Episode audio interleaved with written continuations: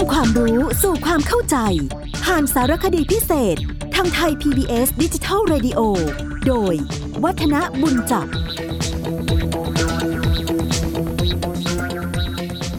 สวัสดีครับท่านผู้ฟังครับ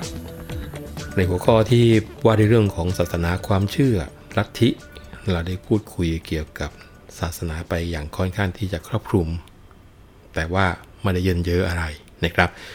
วันนี้เรามาคุยกันในเรื่องของความเชื่อของคนไทยกันต่อกันล้วกัน เนื้อหาจะได้เป็นส่วนที่ต่อเนื่องกันไปนะครับ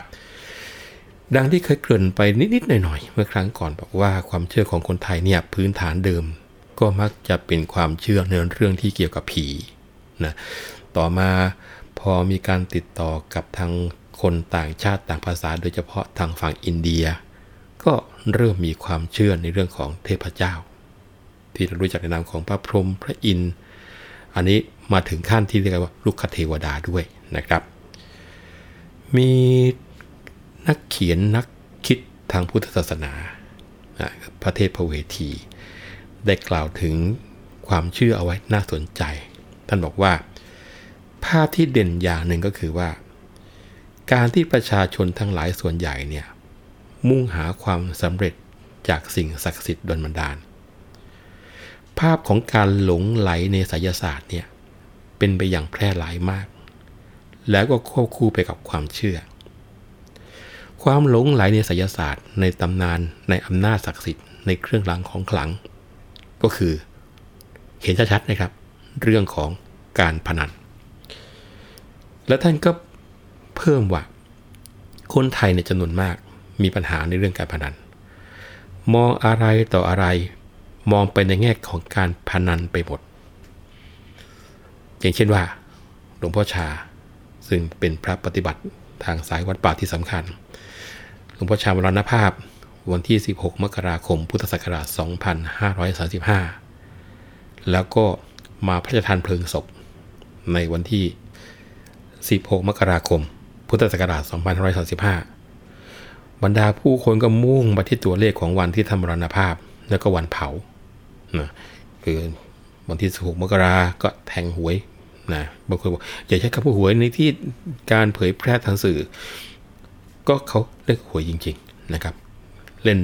16 หนังสือพิมพ์ก็พาดหัวข่าวบอกว่าเจ้ามือแยกกันไปตามๆกัน ไม่มีเงินจ่าย 50 ล้านบาท เพราะว่าคนแทงหวยถูกกันหมดเลย คนจำนวนมากเมื่อมองไปที่หลวงพ่อก็มองไปที่เลข มองที่หวย มองไปที่การพนัน แทนที่จะมองไปที่ธรรมะ แทนที่จะมองไปที่สิ่งซึ่งคำสอนผ่านปากของท่าน แล้วการมองไปที่การพนัน อันนี้แหละครับคือการมองไปที่ไสยศาสตร์ที่จะเอามาแทงหวย หวังผลของความร่ำรวย หวังผลในเรื่องของลาบลอย อันนี้คือสิ่งที่ประเทศพระเวทีท่านให้ข้อคิดเอาไว้ เกี่ยวกับความเชื่อที่น่าสนใจของคนไทย แล้วก็มีงานศึกษาเกี่ยวกับความคิดความเชื่อของคนไทย โดยใช้วิธีการสำรวจความเชื่อต่างๆ ของคนนะครับท่านผู้ฟังเชื่อไหมผลปรากฏว่า ความเชื่อในเรื่องของการทำบุญหรือการสะสมบุญเนี่ยมีเปอร์เซ็นต์สูงมาก เกินกว่า 90%แล้วก็จะเห็นได้ว่าการทำบุญในปัจจุบันเนี่ยจะเป็นเรื่องของการที่ผู้ทำบุญอยากจะได้สิ่งตอบแทนจากการทำบุญซะมากกว่านะ พอทำบุญทีหนึ่งก็ขอให้ได้สิ่งนั้นสิ่งนี้ไปต่างๆ นานา เช่น คนที่ยากจนก็ขอให้ตัวเองเนี่ยรวยนะคนที่รวยอยู่แล้วก็ขอให้รวยขึ้นรวยขึ้นไป หรือไม่ก็ขอให้มีอำนาจ ให้มีวาสนาให้มีบุญญาบารมีอะไรก็แล้วแต่นะครับแม้พอพูดถึงคำว่าบุญญาบารมีน่าสนใจ คือเจ้าบารมีหรือว่าบุญญาบารมีท่านผู้ฟัง เป็นความเชื่อที่สังคมไทยยอมรับกันว่า คนที่จะมียศถาบรรดาศักดิ์ต้องเป็นคนที่ทำบุญเอาไว้มาก โดยการสร้างวัดในการสร้างโบสถ์สร้างวิหาร หรือว่าการให้เงินทำบุญในจำนวนมากๆ ถึงจะมีบุญญาบารมี ได้เป็นใหญ่เป็นโต มีค่าทาสมีบริวารมีคนนับหน้าถือตา ดังนั้นจะเห็นได้ว่าในสังคมไทยปัจจุบันเนี่ยแทนที่จะนำเงินไปช่วยเหลือคนที่ไม่สามารถช่วยตัวเองได้ หรือว่าช่วยเด็กที่ไม่มีทุนในการศึกษาเล่าเรียน แต่กลับนำเงินเนี่ยไปทำบุญกับวัดดัง เน้นๆนะชอบเป็นวัดดังๆซะเป็นส่วนมากทางนี้ก็เพื่อที่บอกว่าจะได้มาซึ่งบุญบารมี ซึ่งเป็นสิ่งที่ตัวเองก็ไม่รู้ว่าบุญเป็นอย่างไรด้วย แม้กระทั่งคนทำตรงนั้น แต่จุดที่สำคัญคือ การทุ่มเททำบุญอย่างมากมาย เพียงเพราะชื่อเสียง เพราะกิจยศเราจะได้เป็นข่าวในหนังสือพิมพ์นิยมทำกันเยอะ ส่วนคนจนก็ทำบุญเพื่อที่ว่าชีวิตความเป็นอยู่ของตนน่าจะดีขึ้นกว่าที่เป็น จนกระทั่งบางครั้งเนี่ยแทบจะไม่มีเงินกินข้าว เพราะว่าจะเอาเงินไปทำบุญ ในความเชื่อเรื่องบุญบารรมีนะท่านผู้ฟังทำให้คนไทยยอมรับในกติที่ว่า ใครมีบุญญาบารมี หรือว่ามีบุญหนักเท่านั้นจึงจะได้สักใหญ่ ได้ร่ำรวย แล้วก็ลืมไปว่า การที่บรรพบุรุษสั่งสอนอบรมเรื่องการทำบุญ ก็เพื่อให้เราได้รู้จักเสียสละ ให้รู้จักไม่เห็นแก่ตัว ซึ่งเนี่ยคือหัวใจสำคัญที่สุดในการทำบุญ ความเชื่อในลำดับรองลงมาก็คือ เรื่องกฎแห่งกรรมคงจะต้องบอกว่าเรื่องพวกนี้เราได้รับรู้จากการอบรมสั่งสอนกันมาตั้งแต่อดีต และอาจจะโดยอิทธิพลของวรรณกรรมไทย เรื่องสำคัญที่สะท้อนแล้วก็สั่งสอนเรื่องนี้ฝังอยู่ในจิตใจ อย่างเช่น ไตรภูมิพระร่วง หรือจากคำสอนของผู้ที่สืบทอดศาสนา จะเห็นได้ว่า บางคนเนี่ยจะละเว้นการทำชั่วเพราะกลัวผลกรรมจะตามสนองในชาติหน้า แต่ปัจจุบันเนี่ยคนมีความรู้มาก เรียนมาก ความเชื่อเรื่องกฎแห่งกรรม มีแนวโน้มจะเชื่อในเหตุที่ก่อให้เกิดผลเป็นปัจจุบันไม่ได้มุ่งมองว่าจะเกิดผลในชาติหน้านะมุ่งมองในการที่จะเกิดผลในปัจจุบัน เช่น ด่าพ่อแม่ตายแล้วจะเกิดเป็นเปรตปากเท่ารูเข็ม อันนี้เป็นความเชื่อของคนสมัยก่อน แต่ปัจจุบันเชื่อว่า ผู้ที่ด่าพ่อแม่จะไม่มีใครคบค้าสมาคม และยากที่จะเจริญก้าวหน้าในการใช้ชีวิตได้ การตีความการที่มีความเชื่อเริ่มเปลี่ยนไป แม้แต่ความเชื่อในเรื่องของเวทมนต์คาถา คงจะปฏิเสธไม่ได้มันจะมีเปอร์เซ็นต์อยู่นะครับ แต่ว่า เรื่องของความเชื่อเวทมนต์คาถานี้ทุกวันนี้ถือว่ามีเปอร์เซ็นต์ต่ำกว่าความเชื่ออื่น ๆ แต่ว่าไอ้ที่ต่ำกว่าอย่างอื่น ๆ ก็ยังมีความเชื่อกัน 40%ขึ้นนะครับ คราวนี้ความเชื่อในด้านเวทมนต์คาถาหรือว่าไสยศาสตร์เนี่ยเป็นเรื่องที่เกี่ยวข้องกับการใช้อำนาจลึกลับในธรรมชาติ ที่อาจจะก่อประโยชน์ หรือว่าให้โทษแก่ผู้ที่เกี่ยวข้อง เช่นว่าการรักษาคนให้หายป่วยด้วยการอาศัยเวทมนต์คาถาอ่าอันนี้เป็นประโยชน์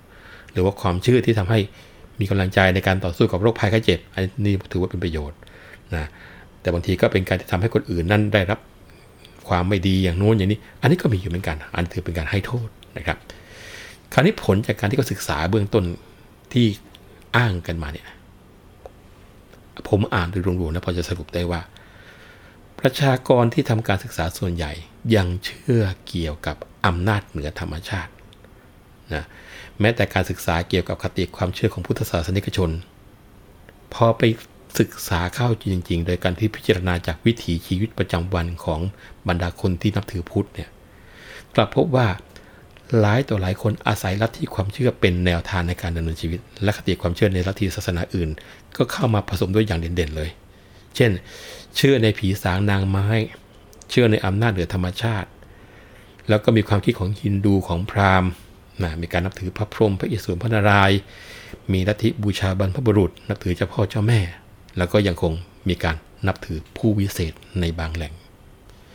คราวนี้จากที่เขาทาการศึกษากันขึ้นมา มันมีอะไรที่มันน่าสนใจท่านผู้ฟัง การนับถือผีสางนางไม้ แล้วก็อำนาจเหนือธรรมชาติเนี่ย มีทั้งที่เป็นเจ้าป่าขุนเขาที่เป็นความเชื่อที่มีมาตั้งแต่เดิมของคนไทยและของชนชาติสารพัดที่ยังไม่ได้เข้าใจศาสนา โดยเฉพาะยิ่งคนที่อยู่แถบเอเชียตะวันออกเฉียงใต้แถวบ้านเราเนี่ยคติความเชื่อเรื่องนี้จะพบได้จากคติชาวบ้าน และก็แนวปฏิบัติที่ยังมีอยู่ เช่น การขอความช่วยเหลือจากลูกเทวดา การขอหวยจากตาแม่ตะเคียนทอง ความเชื่อเรื่องผีฟ้า ความเชื่อเรื่องเกี่ยวกับพระแม่ธรณี พระแม่คงคา โดยเชื่อว่าเป็นสิ่งที่มีอำนาจ เป็นสิ่งที่ช่วยให้ชีวิตมนุษย์ เป็นอย่างโน้นเป็นอย่างนี้นะ ก็เลยมีการ จัดพิธีกรรมเพื่อขอความช่วยเหลือ หรือไม่ก็จัดพิธีกรรมเพื่อขอบคุณ เพื่อที่จะแสดงคารวะ โดยการที่หาสิ่งของเช่นดอกไม้ทูบเทียนไปบูชาไปสักการะไปกราบไปไหว้กัน มูลเหตุสำคัญนะท่านผู้ฟังที่ทำให้คนเราหาที่พึ่ง แล้วคิดสร้างสรรค์กิจกรรมความเชื่อพวกนี้ขึ้นมา ก็เนื่องมาจากว่าปัญหาในการดำเนินชีวิตนั่นแหละเป็นตัวสำคัญที่สุด เพราะว่าบางครั้งเนี่ย ไม่อาจจะเอาชนะธรรมชาติได้ หรือไม่ก็บางครั้งเนี่ยเกิดปัญหาสุขภาพอนามัย ความอดอยาก พวกนี้เป็นส่วนที่ไม่สามารถช่วยตัวเองได้ ไม่สามารถแก้ปัญหาได้ก็เลยคิดหาที่พึ่ง แนวคิดเรื่องอำนาจเหนือธรรมชาติเนี่ยอาจจะเกิดจากความไม่เข้าใจในปรากฏการณ์ที่พบ เช่น เอาฝนตกจนน้ำท่วม หรือว่าฝนแรงจนกระทั่งต้นพืชล้มตาย จากการที่ไม่เข้าใจว่าเป็นเพราะธรรมชาติ แต่ไปคาดเดา ไปคิดเอาว่า เนี่ย มันต้องมีอำนาจบางสิ่งบางอย่างบันดาลให้เป็นไปอย่างนั้น ก็เลยพากันหาทางติดต่อ เพื่อจะขอความช่วยเหลือ เช่นทำพิธีแห่นางแมวทำพิธีบุญบั้งไฟเพื่อจะขอฝน หรือว่าพิธีทำลายตัวแรงว่างันเถอะนะครับครนี้อีกส่วนหนึ่งก็คือความเชื่อถือศรัทธาในพระเจ้า หรือในเทพเจ้า นะที่บอกไปมีทั้งพระพรหมพระอิศวรอันนี้จัดเป็นพัฒนาการลำดับที่สูงขึ้นมานิดหนึ่งเพราะว่าการนับถือพระเจ้าหรือว่าเทพเจ้านี้ เป็นการเชื่อในอำนาจของพระเจ้าที่มีอยู่หลายลัทธิหลายศาสนานะเช่นในศาสนาคริสต์ก็เชื่อในพระยะโฮวา ศาสนาอิสลามก็เชื่อในพระอัลเลาะห์ฮินดูพราหมณ์ก็นับถือบรรดาเทพเจ้าทั้งหลายที่ว่ามาทั้งหมดเลยงั้นปัจจุบันจะเห็นได้ว่า การตั้งศาลพระพรหม กับกลายเป็นที่สนใจของพุทธศาสนิกชนเพิ่มขึ้น เพราะมีจุดหมายเน้นเพื่อการธุรกิจมากกว่ามุ่งหวังขอพรจากพระพรหมเพื่อที่จะให้ธุรกิจรุ่งเรือง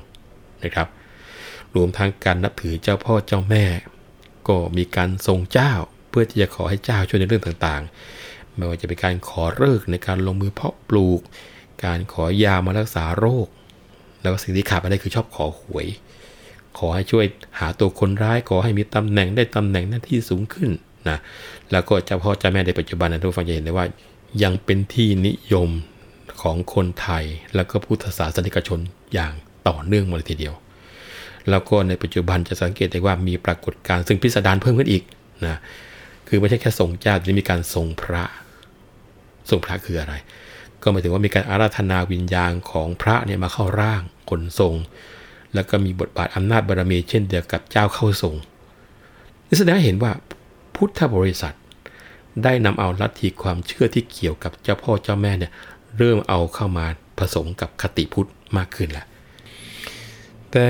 เป็นจุดที่น่าสนใจเรื่องหนึ่งเหมือนกันนะผู้ฟังครับ พอไปหาเรื่องที่เกี่ยวกับผลกระทบจากความเชื่อในอำนาจของสิ่งที่เหนือธรรมชาติในสังคมไทยเนี่ยกลับมีคนศึกษาน้อย นะฮะอาจจะเป็นเพราะว่าความเชื่อที่ฝังใจในอำนาจของสิ่งศักดิ์สิทธิ์ว่ามีจริง แล้วก็มีอำนาจที่จะบันดาลให้ผู้คนเป็นไปอย่างนู้นเป็นไปอย่างนี้ โดยเฉพาะอย่างยิ่ง กรณีที่ไม่เคารพนับถืออำนาจเหนือธรรมชาติอันนั้นเนี่ยประกอบกับความไม่เข้าใจว่าปรากฏการณ์ต่างๆ หรืออำนาจต่างๆ ที่เป็นวัดเหนือธรรมชาติเหล่านั้น มีอิทธิพลที่จะกระทำต่อได้จริงหรือเปล่า ก็เลยจำเป็นจะต้องเชื่อไว้ก่อน นะคือที่บอกว่าไม่เชื่ออย่าลบหลู่ในจริงๆเราเชื่อไปข้อหนึ่งแล้วนะครับ ดังนั้นการวิงวอนหรือเอาใจสิ่งต่างๆ เหล่านั้นให้ช่วยให้อภัย แล้วก็ตัวการสำคัญ ก็ทำให้ตระหนักในอำนาจเหนือธรรมชาตินั้นว่า มีจริงก็คือว่า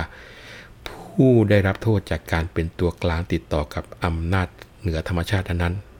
ที่เรียกว่าเป็นร่างทรงหรือคนทรงเจ้า รวมทั้งพระ พ่อมดหมอผีพิธีกร รวมทั้งผู้ที่มีอาชีพสร้างสารปั้นรูปจำลอง พวกนี้นะครับมีส่วนเกี่ยวเนื่องกันที่น่าสนใจดังนั้นอิทธิพลของอำนาจเหนือธรรมชาติก็ยังคงมีอยู่ ก็เลยทำให้คนเนี่ยไม่กล้าที่จะคิด หรือที่จะศึกษาว่าสิ่งศักดิ์สิทธิ์เหล่านั้น มีสถานภาพที่แท้จริงหรือไม่ รวมทั้งบทบาทที่แท้จริงเป็นอย่างไรนะครับ อันนี้ก็คงจะต้องคุยกันต่อเนื่องกันอีกเหมือนกัน แต่ว่าเวลาของเราวันนี้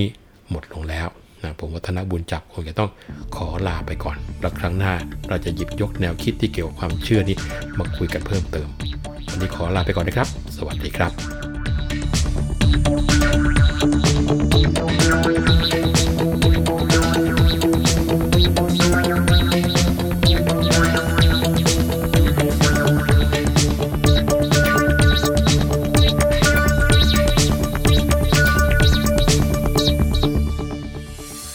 ตามรับฟังรายการย้อนหลังได้ที่เว็บไซต์และแอปพลิเคชันไทย PBS Radio ไทย PBS ดิจิทัล Radio วิทยุข่าวสารสาระ เพื่อสาธารณะและสังคม